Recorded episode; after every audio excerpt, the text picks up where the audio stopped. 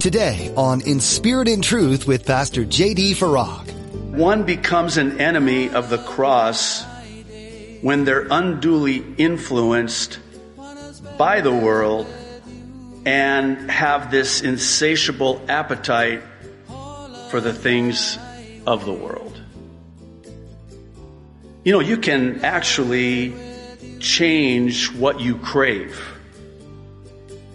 in the physical sense, and so too is this true in the spiritual sense.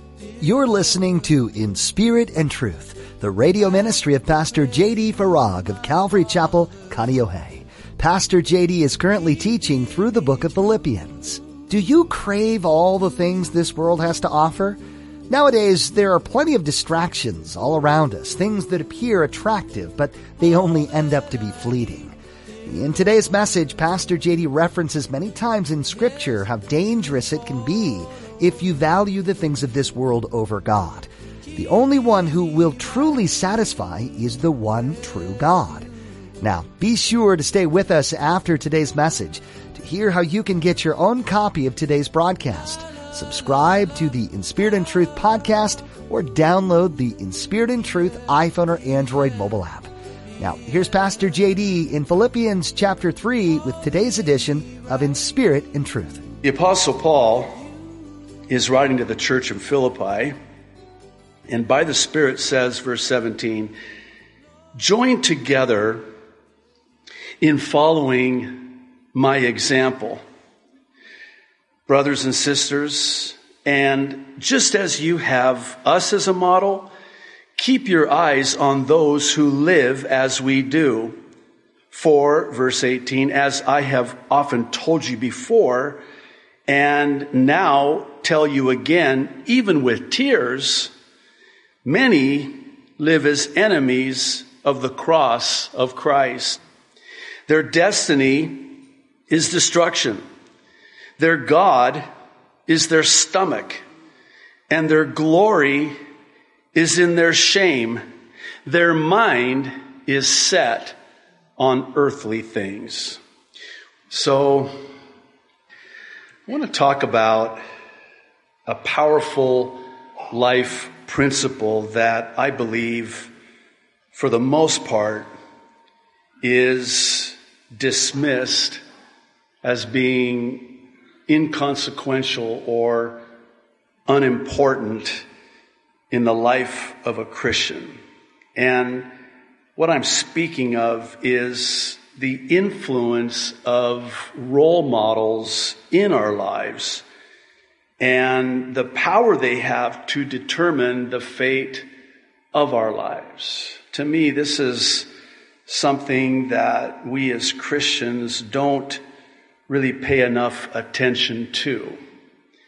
We don't really realize how it is that those that we see as role models, as examples, those people that have this dominant influence in our lives can actually determine the future destiny of our lives. I know that's a pretty strong statement, but so is what Paul stresses here in our text today, and rightfully so.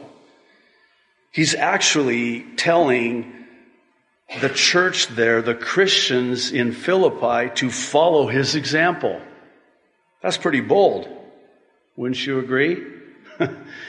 when I think about telling somebody to follow my example, it's more like this Do as I say, not as I do. Come on, isn't that what we tell our kids? the problem with that is it's not so much what's taught, it's what's caught. I'll never forget when my 11 year old daughter, Sabia, was younger, and she started imitating my hand gestures. and one particular time I was getting a little bit exercised over something I was seeing on the news at the time. And I was, you know, I've repented since then, so, but I was yelling at the TV, you know, how, how could you be so blind? And I looked over at my precious, young, innocent offspring. only to see her, you know, doing one of these. And I thought, oh my goodness, what have I done? The Apostle Paul takes it even further in verse 17. He doesn't just say, follow my example. He says, just as they have them as a model to keep their eyes on, they are to live as they do. Live how you see me live. Do what you see me do. Walk with Christ as you see me walk with Christ. I'm the example. I'm the influence in your life as an example for your life. You know what Paul's doing here?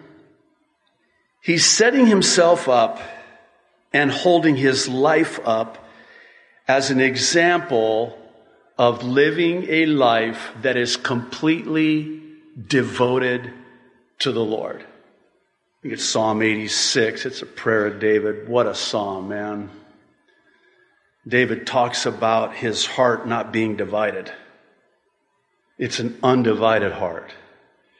It's a heart that is loyal to, close to, following hard after God's own heart.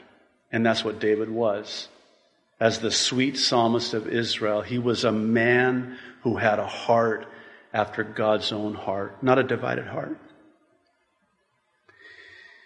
Listen to what he says in his first epistle to the Corinthian church, chapter 11, verse 1. He sort of qualifies what he's saying to the Philippians. He says, follow my example as I follow the example of Christ. In other words, imitate me. Imitate me. Do the things that I do.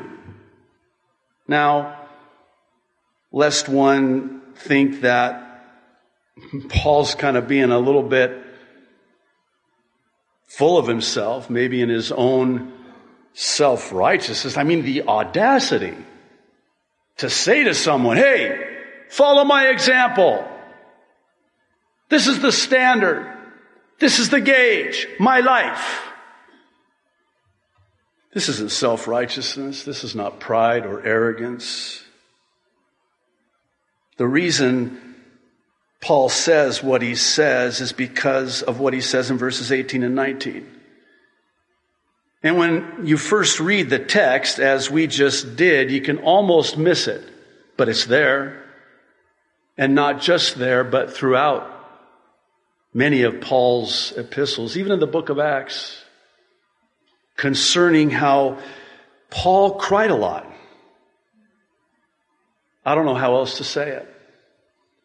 I think of Acts chapter 20, where Paul very openly, very honestly says that he would cry day and night, all day, every day, all night, every night for three years. You know why?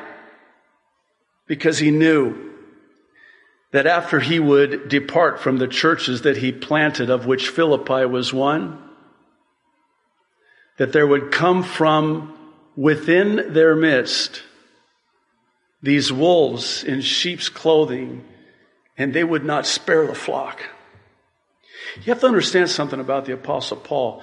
He was a strong man, certainly, strong in the Lord and in the power of his might, not in his own strength. He would boast in his weakness because when he was weak, that's when he was strong, not in himself, in the Lord. But this was a very passionate man. And I would submit a very sensitive man who had a heart after God's own heart as well. The things that broke his heart were the things that he knew broke the heart of God. And what breaks the heart of God is when people are led astray. And this was the one thing that really got to the Apostle Paul with tears in his eyes, tears streaming down his face, I imagine him praying with what Charles Spurgeon calls liquid prayers. You know what I mean by that? I mean, not even words, just tears. Moans and groans, weeping and wailing, oh God.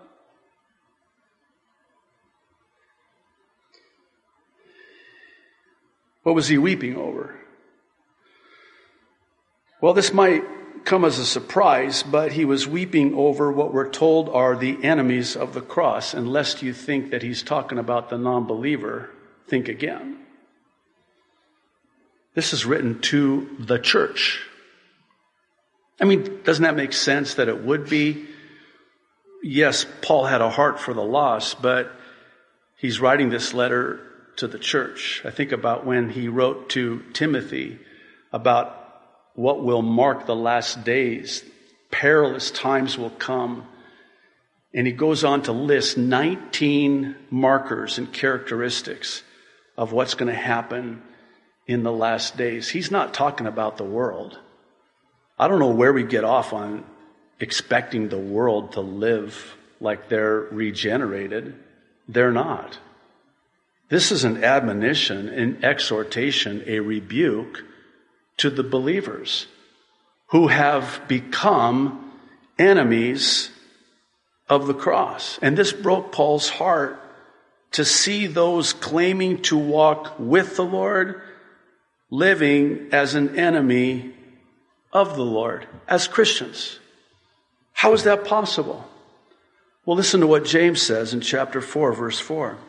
He says, You adulterous people. He's talking to Christians. Don't you know that friendship with the world means enmity against God?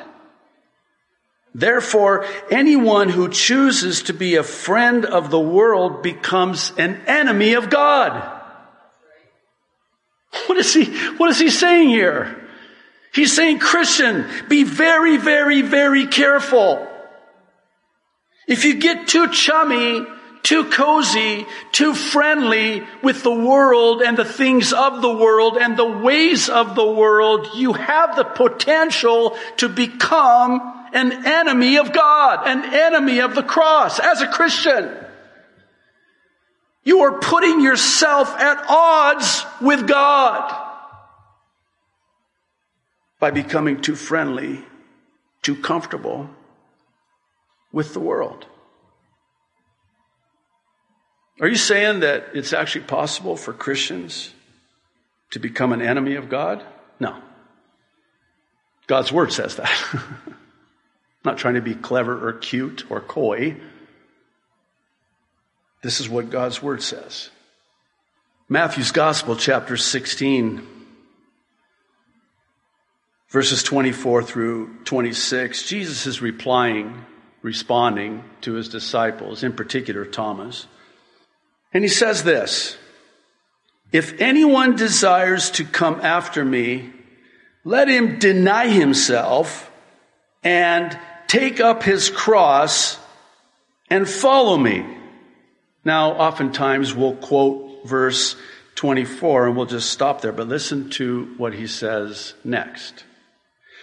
For whoever desires to save his life will lose it, but whoever loses his life for my sake will find it. For what profit is it to a man if he gains the whole world and loses his own soul? Or he asks, what will a man give in exchange for his soul? Here's what I'm thinking, and stay with me on this. Here's what an enemy of the cross says. Live for yourself. Jesus says, pick up your cross and die to yourself.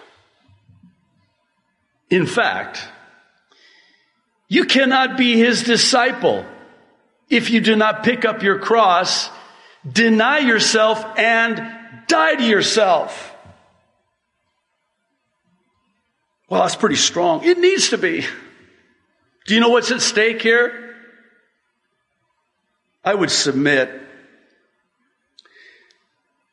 that one becomes an enemy of the cross when they're unduly influenced by the world and have this insatiable appetite for the things of the world. You know, you can actually change what you crave in the physical sense. And so too is this true in the spiritual sense.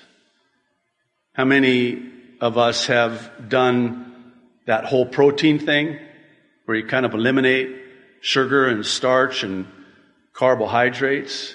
I know when I've done that in the past, you kind of lose the, that sweet tooth that you once had.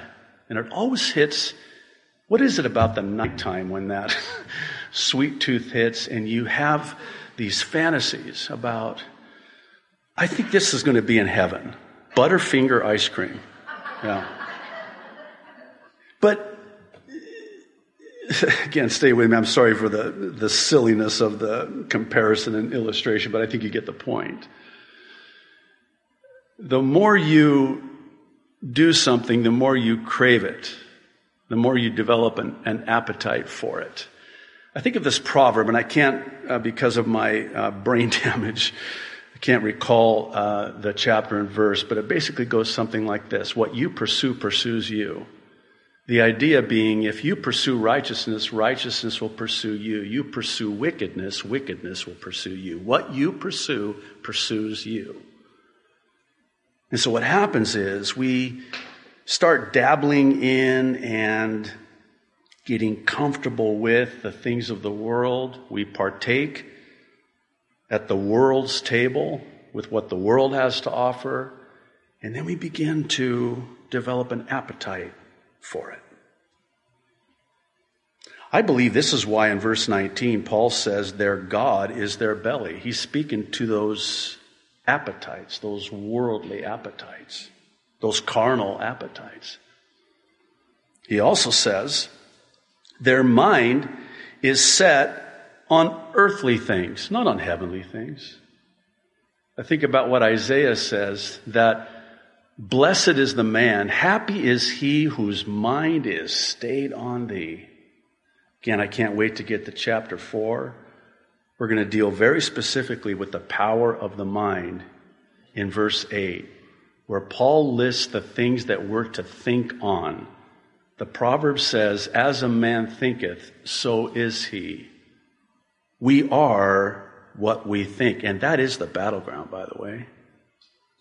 And so Paul is hitting it head on here, and he says, The ones who are enemies of the cross have become enemies of the cross because their mind is earthly. Their thoughts are worldly. Their God is their belly. Their glory is their shame. And here's the thing, and this is what's at stake. Ultimately, in the end, it leads to destruction. There is a way, the proverb says, that seems right to a man. But in the end, it leads to destruction. And, and, and, here's what that looks like and even sounds like. How can something that feels so good be so wrong? Listen, sin is pleasurable for a season. But in the end, it's a bitter end. It might seem right. It might feel right. It might look right. It might even sound right. But it's not. I'm personally of the belief that one of the most subtle dangers in the life of a Christian is carnal and worldly influences. And the reason I say it's subtle is because whether we realize it or not, we're all following someone's example. Whether we realize it or not, not, we're following the example of someone in our lives who we've allowed to have that influence over our lives. It's not a question of whether or not I'm following someone's example. It's are they a godly or an ungodly example? To whom have I given that role of having this dominant influence in my life? Again, in 1 Corinthians chapter 15, verses 33 and 34, the apostle Paul says, do not be misled. Do not be deceived. Bad company corrupts good character. And then he says this, very strong, it almost echoes the strength of what he says to the Philippians. Come back to your senses as you ought and stop sinning. Again, this is to Christians. And what do we know to be true about the Corinthian church? They were a carnal Christian church, given over to carnality and worldliness. And he's, he's pleading with them, come to your senses. Stop, stop, stop. For there are some who are ignorant of God. I say this to your shame. You have to understand something. In the Middle East, in Arabic, it's aib alaikum. Shame on you. It's like the ultimate in the Middle East to this day to say to somebody, shame on you. And that's what Paul's saying. Shame on you. Come to your sense. What are you thinking? Oh, I'm trying to evangelize them. No, you're not. Nice try. You think that you're the one who is influencing? I'm sorry to tell you, you're the one that is being influenced. In Second Chronicles chapter 10, we have this interesting account of how bad company can corrupt good character. We're known by the company we keep, right? Have you heard that expression? If you lie down with dogs, you come up with fleas. That's the best I've got. So if you don't like that, I'm sorry. You'll had somebody tell me that actually once. And it was really interesting. It was when I was in the car business many, many years ago, and I had befriended a gypsy. And uh, I did business with him. And it was kind of interesting. I, some of the harshest criticism came from well intentioned brothers and sisters in Christ, like, How could you? Well, I was an example to him, I had an influence on him. Thanks for tuning in today to In Spirit and Truth. Join us next time to continue studying the Apostle Paul's letter to the church in Philippi, along with Pastor JD. You'll learn how modeling your life after Jesus will change how you interact with people around you and why it's important to show the world the love and grace of Christ. As His light shines through you, people will begin to wonder why, and it just might lead to conversations that can change a life forever. If you'd like to hear more messages from Pastor J.D. Farag, you'll be able to find them on our website at inspiritandtruthradio.com. We'd love to connect with you too, so come be part of our social media community. Follow the links on our website to our Facebook or Twitter pages where you can add your thoughts to the conversations while filling your news feed with encouragement and useful information. If you're in the area, you're invited to come join us in person at Calvary Chapel, Kaneohe for our weekly worship services. We get together every Sunday at 8:30 and 10:45 a.m. or come by on Thursday at 7 p.m. for an in-depth time of Bible study. Directions can be found on our website. Again, that's in spiritandtruthradio.com. If you can't join us in person, we hope you'll find a local church community soon that you can call home. Having a supportive and biblically based church family is an incredible asset in your faith experience, as well as a place where you can be a blessing to others. That's all the time we have for today. Thanks again for joining us for this edition of In Spirit and Truth. Holding me true to